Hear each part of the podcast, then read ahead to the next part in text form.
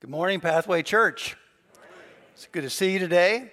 Uh, those of you who are here present, and also those who are online, uh, we are so glad that you're here. As I was driving in this morning, I was praying about this church, and uh, you know, sometimes you look forward to things, and I look forward to see what God is going to do in this place because I, we're just on the verge of something great for God. I really believe that.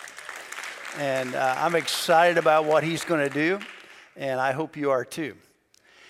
For most of us, it's not too hard to believe that God is a holy and awesome God. But it's a little tougher when we start thinking that God has asked us to be holy, you know, and, and, and what that means. And often when we think about holiness, it becomes rules and regulations. And it's interesting as we are going through this series of rootedness, this morning we're going to talk about that whole subject of holiness and what that means. If I'm correct in assuming that you believe God's worthy of our praise, that Jesus is worthy of our praise and our worship and our obedience, what does that mean? What must I do? What must I give up? What must I change in order to be the disciple that God wants me to be? Another way of asking that question is simply this What's the goal of your spiritual life? What's the goal of your spiritual life? If I go to a financial counselor and try to figure out, okay, how, how could I retire? Uh, they're going to ask me some questions. Where do you want to be 10 years from now, 20 years from now? And based on my answers, they'll tell me this is what you need to do today. If I go to the gym and I have a trainer, and uh, they'll ask me my goal. Do you want to, you know, get bigger somewhere, or you want bigger arms? Do you want to lose weight? Do you want to tone up? And based on my answers, that will be my plan. Spiritually, if my spiritual goal is more than just to get to heaven, but if my spiritual goal is to effectively be obedient to Christ and to lead others into following Christ, that needs to start today. And what does that mean? What am I supposed to do? Some people believe that growing in Christ is knowing more. If I read more books, if I can quote more scripture, then I can be the person God wants me to be. If I can just know some more. Uh, when I was in college, I was in a Greek class, kind of. it took me more than I took it. But I'm in Greek class, and we had this one student. His name was Kent. He was brilliant. And one day, the Greek professor forgot his Greek Bible. And he turned to Kent and he said, Kent, John chapter 6, beginning with verse 5, would you tell us what that says? And he quoted it verbatim. And I'm sitting there thinking, wow. He was brilliant. He knew so much. 20 years later, Kent died in a Denver hospital from AIDS, cut off from his family, cut off from his faith, cut off from the Christian community. Becoming an informed person will not by itself make you a disciple. Coming to church and taking lots of notes while I think it's a good thing, will not make you a disciple by itself. Others believe that becoming who we're supposed to be in our walk with God is determined by our outward appearance how we dress, how we talk, what we do, what we don't do. It's interesting in the New Testament, uh, during the rabbinical period, 90% of the conversation about the law was on these three subjects circumcision, dietary laws, and Sabbath keeping. Now, I know those are all dear to your heart this morning, you know, and that's, that's exactly what you said. I want to hear about that today, you know. Those are burning topics. I was at a meeting with some ministers several years ago and I was usually kind of the, the more casual guy, you know. Uh, now you got to realize this is the 90s. Most of the guys were wearing three piece suits and shirts and ties, and I would come in a you know, sweater with no tie. And I thought, man, I'm pretty hip here, you know. And then this one guy shows up and he's got hair down on his shoulders and an earring and a t shirt and blue jeans. I go, What's his story? And then he shared his story. Every week he worked with an organization called Young, Young Life, and he witnessed to some of the toughest kids in the city of Lexington about Jesus. And I remember thinking, Lord, it would have been so easy for me to have evaluated him on his appearance and not on what he was doing and on his heart. The point is, getting conformed and looking like everybody else does not make us a disciple of Christ. You know, you may look just like everybody else. You may have a really big black Bible. You may go to prayer breakfasts and you may be just this amazing, devoted person. But if your heart is not beating after Christ and loving other people, you're not his disciple. If you struggle at times knowing how to live your life each day and how to achieve this ultimate goal of, of walking with Christ, can you imagine what it was like in the days of Abraham and Moses. You know?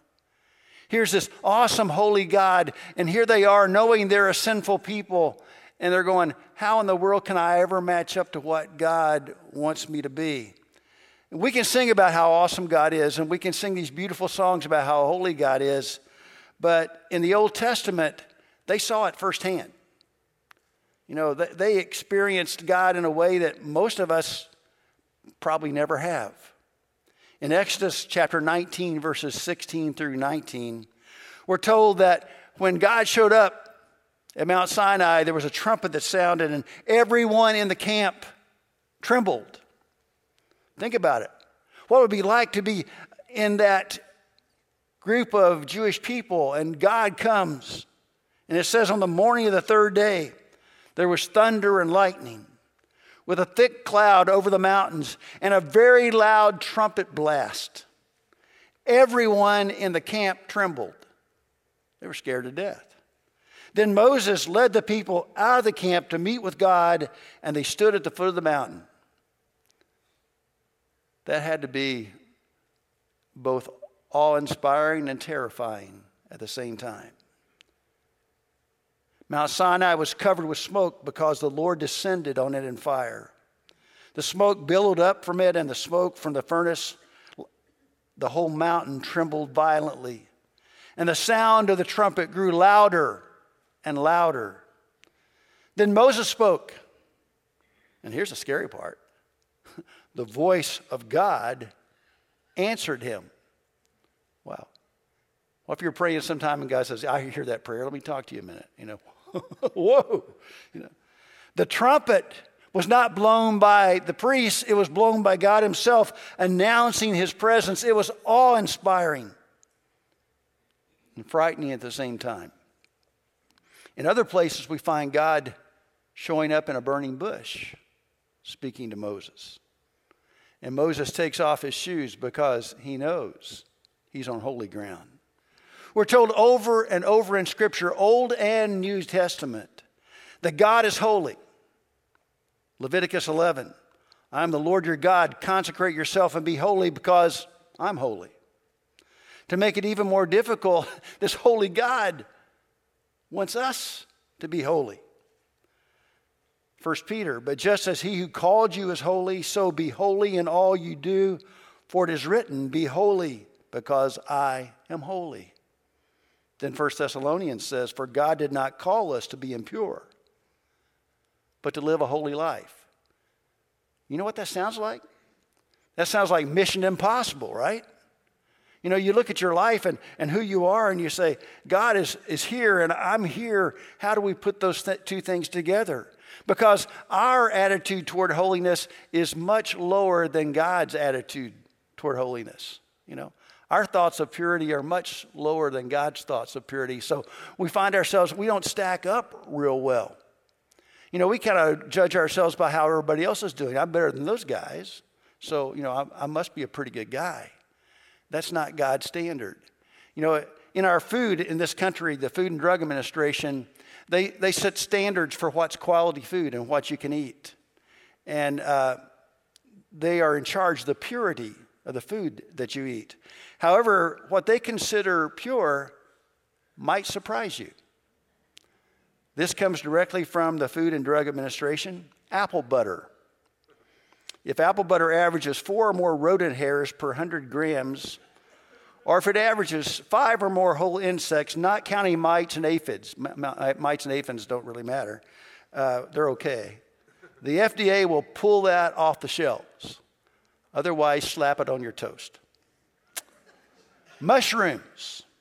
When you get 15 grams of mushrooms, they're okay unless they contain an average of 20 or more maggots of any size. You know. Fig paste. If there are more than 13 insect heads per 100 grams, the FDA will toss it out. Evidently, the other body parts are okay, but if there's the, the, you know, the 15, 13 insect heads. Coffee beans, all you caffeine addicts out there get a little nervous.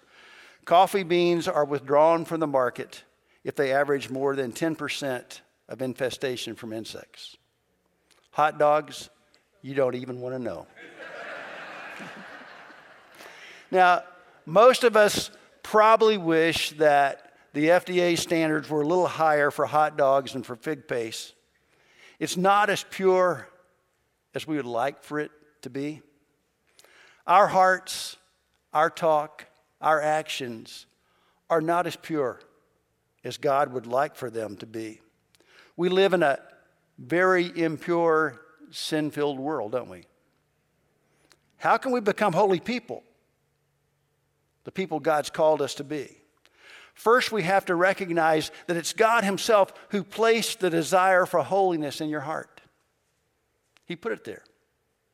You know, you're going along and all of a sudden you realize, I think there's another level I could live at. I'm not sure this, this is all God wants from me. I, I feel like there's more that He wants to do in my life. And this is the key thought I want you to understand. God wants to do more in most of us than most of us want Him to do. God wants to do more in most of us than most of us really want Him to do. You are meant to be holy. And holy simply means to be set apart for a special purpose. God has set each of us apart to do His purpose that He has for your life and for my life in this world. When a vessel was set apart in the Old Testament, the vessel was not holy, its purpose was holy. Its function was to glorify God. That's the function that God has in each of our lives and that He wants to perform in each of our lives to create in us the ability to glorify Him and bring glory to Him. As we watch the Israelites gather at the base of that mountain with Moses, they're in a relationship with a holy God, but yet they are steeped in sin. And today, as we stand in the presence of God, we too are tainted with sin. Romans says all have sinned and come short of the glory of God. And yet we're drawn to holiness. We hunger for it. And we know we need it. But we also fear it because we wonder how could I ever be holy in God's sight? Before the gift of Jesus, who took on our sins, and who covered them with his precious blood. When we came before a holy God, we did it through blood sacrifice of animals. God's desire was to help people stay in relationship with Him, and so He gave us the law. And the purpose of the law was to help us to be obedient to it so that we would become more and more like our Heavenly Father. That didn't work out real well. These laws were given to redeem us and to help us to become a holy priesthood and a holy nation. Some of the laws in the Ten Commandments are pretty straightforward, right?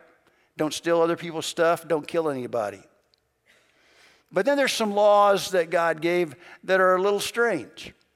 And the reason they're a little strange is because they were for a particular time and a particular place. For example, there's a law in Deuteronomy about farming. When you beat the olives from your trees, do not go over a second time. Well, there's a reason for this sloppy farming. God had a purpose in mind. It's revealing the heart of God. They were to leave the olives on the tree for this purpose leave what remains for the foreigner the, follower, the fatherless, and the widow. Leave some for the poor. Now, most of us don't grow olives today, but the law hasn't changed. Leave some out of your abundance for the poor of your resources.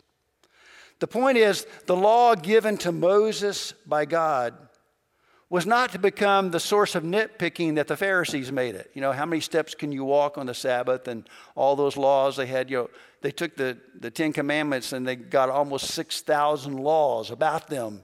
You know, to, you can't do this, you can do this. God was concerned not with obeying the nitpicking stuff, He's concerned with our heart. God's always been concerned with transforming our heart. Some laws were ritual and ceremonial laws, like worship and the sacrificial system. The law of circumcision was an example of a ritual law. In the New Testament, when Jesus came, he surpassed all those ritual laws. He fulfilled all those ritual laws. He was the ultimate sacrifice that makes our sacrifices meaningless. So, because of him, you don't have to bring a lamb today to sacrifice. Aren't you glad? you know, it'd be kind of messy. Uh, in Christ, holiness moves from an outward keeping of the law to a matter of the heart. We're told that we tend to look on the outside of a person. Jesus looks at their heart. Jesus didn't come to abolish the Old Testament law, he came to fulfill it and to give us a new understanding of it. Jesus knew that I could not be holy by myself. He knew that I couldn't change my heart by my willpower. I can't grit my teeth and say, okay, God, I'm going to do it right this time. And then we fail again. I need to change the root. I need to change my heart. And the heart change comes by confessing my sin and allowing His Holy Spirit to come into my life and to begin to transform me through His power and through His action.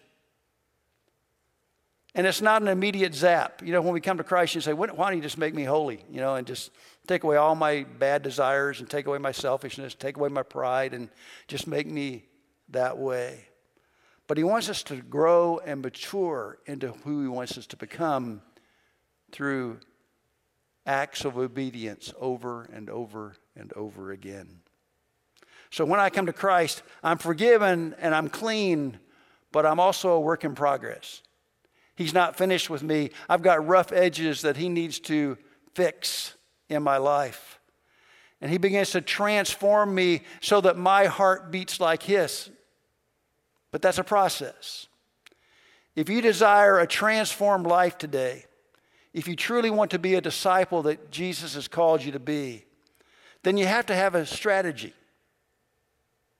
What's your strategy for discipleship? What's your plan for growing in Christ?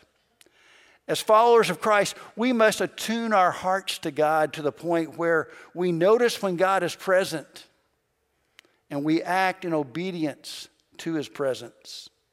Being holy is recognizing God's claim on our life, not just our spiritual lives, but all of our lives. So, what does that look like in, in real life? Ken Gire is one of my favorite authors. He's written 20 books, but one of them, my favorites, is Windows of the Soul. And in that book, he shares a story that I think makes holiness very practical. He said he came home one Sunday afternoon and was trying to clear the clutter from his soul, but he realized he had a deadline on a book that he had to write. And so that afternoon he was going to be writing his book. But his teenage daughter came to him and she asked him if he would take her to a roller hockey game because she had promised Joey that she would come. Joey had cerebral palsy. He was a young kid. And she had promised she would come and watch his game. And Ken thought, well, you know, I can find a corner in the gym somewhere and work on my stuff and, and let her do what she's promised. When he gets there, she points out Joey, he's the goalie. And she goes and joins four other of her friends who sit behind Joey. And the game begins, and the first time Joey lets a goal go through, they lean over the rail and say, It's okay, Joey, nice try, you're, you're doing well. And then he blocks one, Yay, Joey!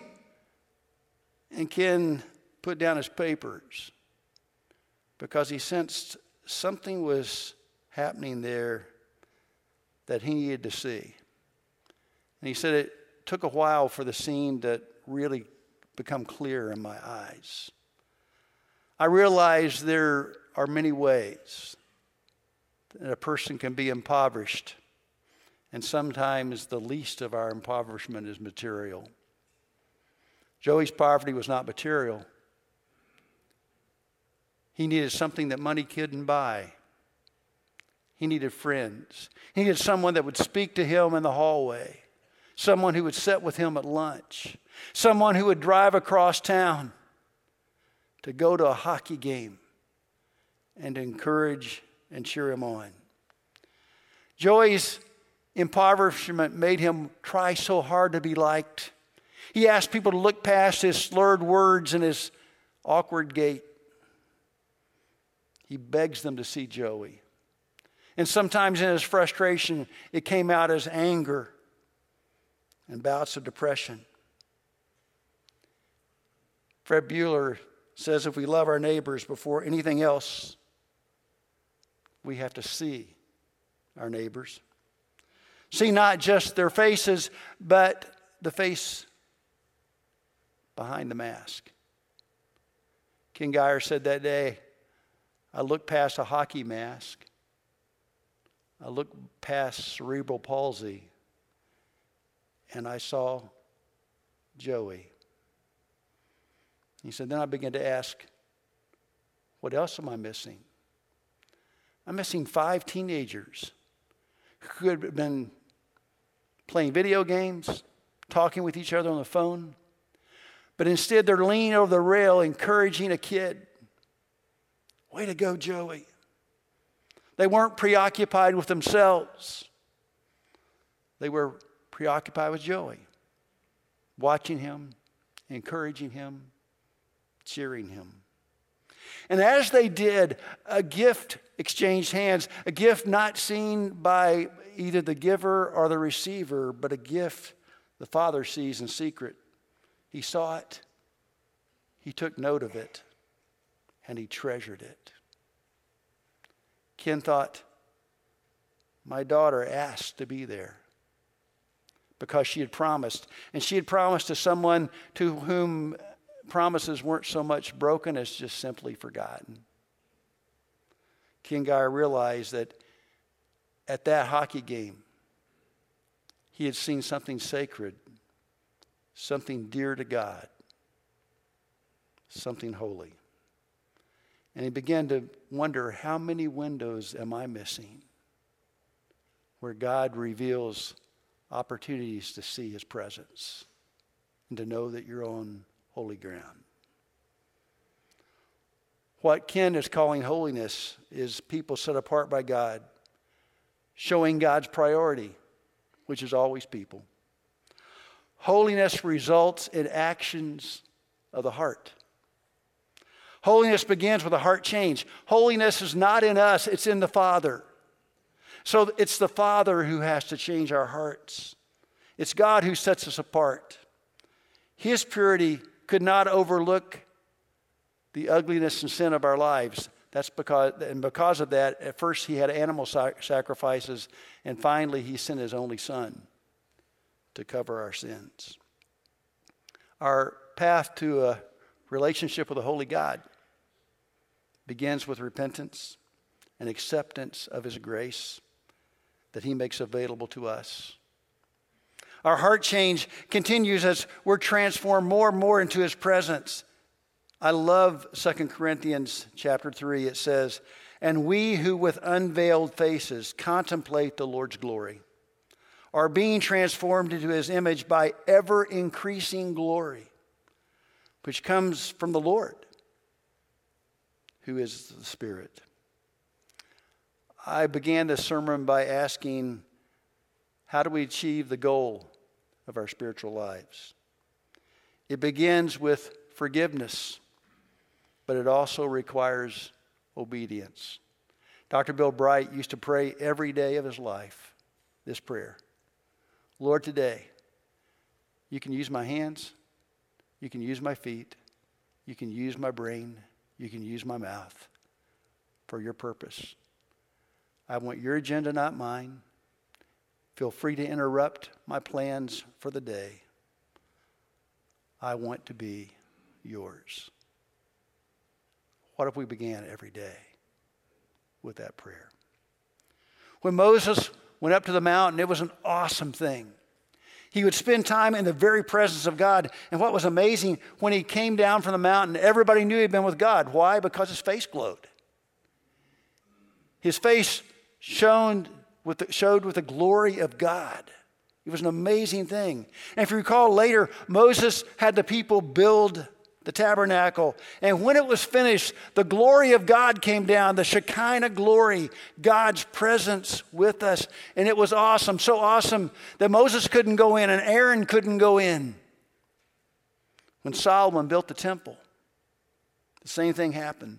The glory cloud of God came down and filled the temple. And it was so powerful, the priests couldn't even stand to serve. And people could not even come in because of the incredible experience of his presence. We sometimes sing an old chorus that says, Surely the presence of the Lord is in this place. You ever walked into a room and somehow you knew God was there? It, it was awe inspiring. You, you, you didn't quite know what to say or quite know what to do. But later in Ezekiel, he looked at God's people and they'd become kind of half hearted in their faith. And he saw the cloud, God's visible presence, depart the temple. And he looked inside the temple and he saw the priests inside the temple. And he saw the people doing what they always did, and they didn't even realize the glory of God had left that place. And I painfully confess there have been times in my life that I found myself going through the motions, doing what I've always done. I've been doing this for a long time. And suddenly I realized the presence of God had left the room. And I've told the Lord more than once, that's not the life I want to live. I want to live my life in such a way that sets it apart for His purpose, not for mine, but for His. That they may see His purpose, not mine. Past faith, past success, and dependency on God is no guarantee of the future faithfulness. Few heroes in both the Old and New Testament end heroically. Chip Ingram shares that it's a sad pattern that many Christians coast or fade badly at the end of the race. They start well, finish poorly. Once they experienced success because they trusted God and were desperate for God, but then sometimes one of two things happens to us. We take success and its results for granted, and we become arrogant and prideful, or we forget the process that God used to get us where we are and we put God in the corner of our lives. Survival gradually replaces a heart fully devoted to God. So let me ask you this morning is your life being lived as a life set apart for God's purpose, holy? How do you spend your time? What are you thinking about? How's your quiet time? Have you been loving God with your actions, with your resources? You see, God's not interested in your spiritual life. God's interested in all your life, every part of it. I'm going to ask you to bow your heads for a moment. I want you to think about these questions that I just asked you and Ask the Holy Spirit to help you answer them. Is your life set apart for His purpose? What do you spend your time thinking about?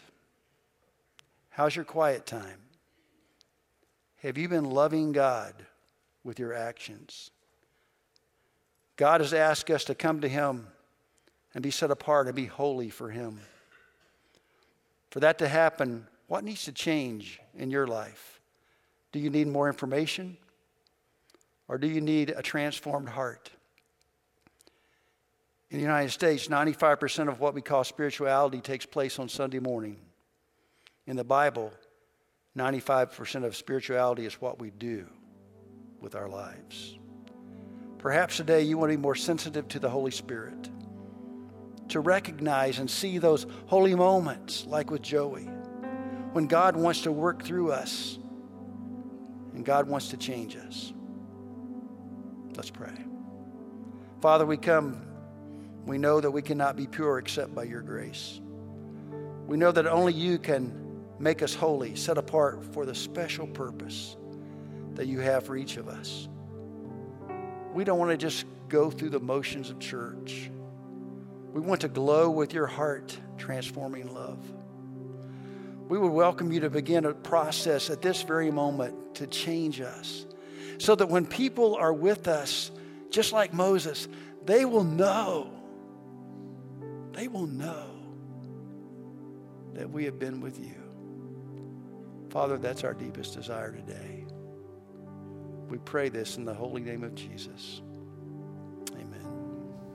This morning, as you stand to sing, if God's Spirit's speaking to you, if there's something in your life that you know you need to give Him so that you can be set apart for His purpose, our altars are always open. We ask you keep some social distancing, but we know that God is here. Let His Holy Spirit set you apart.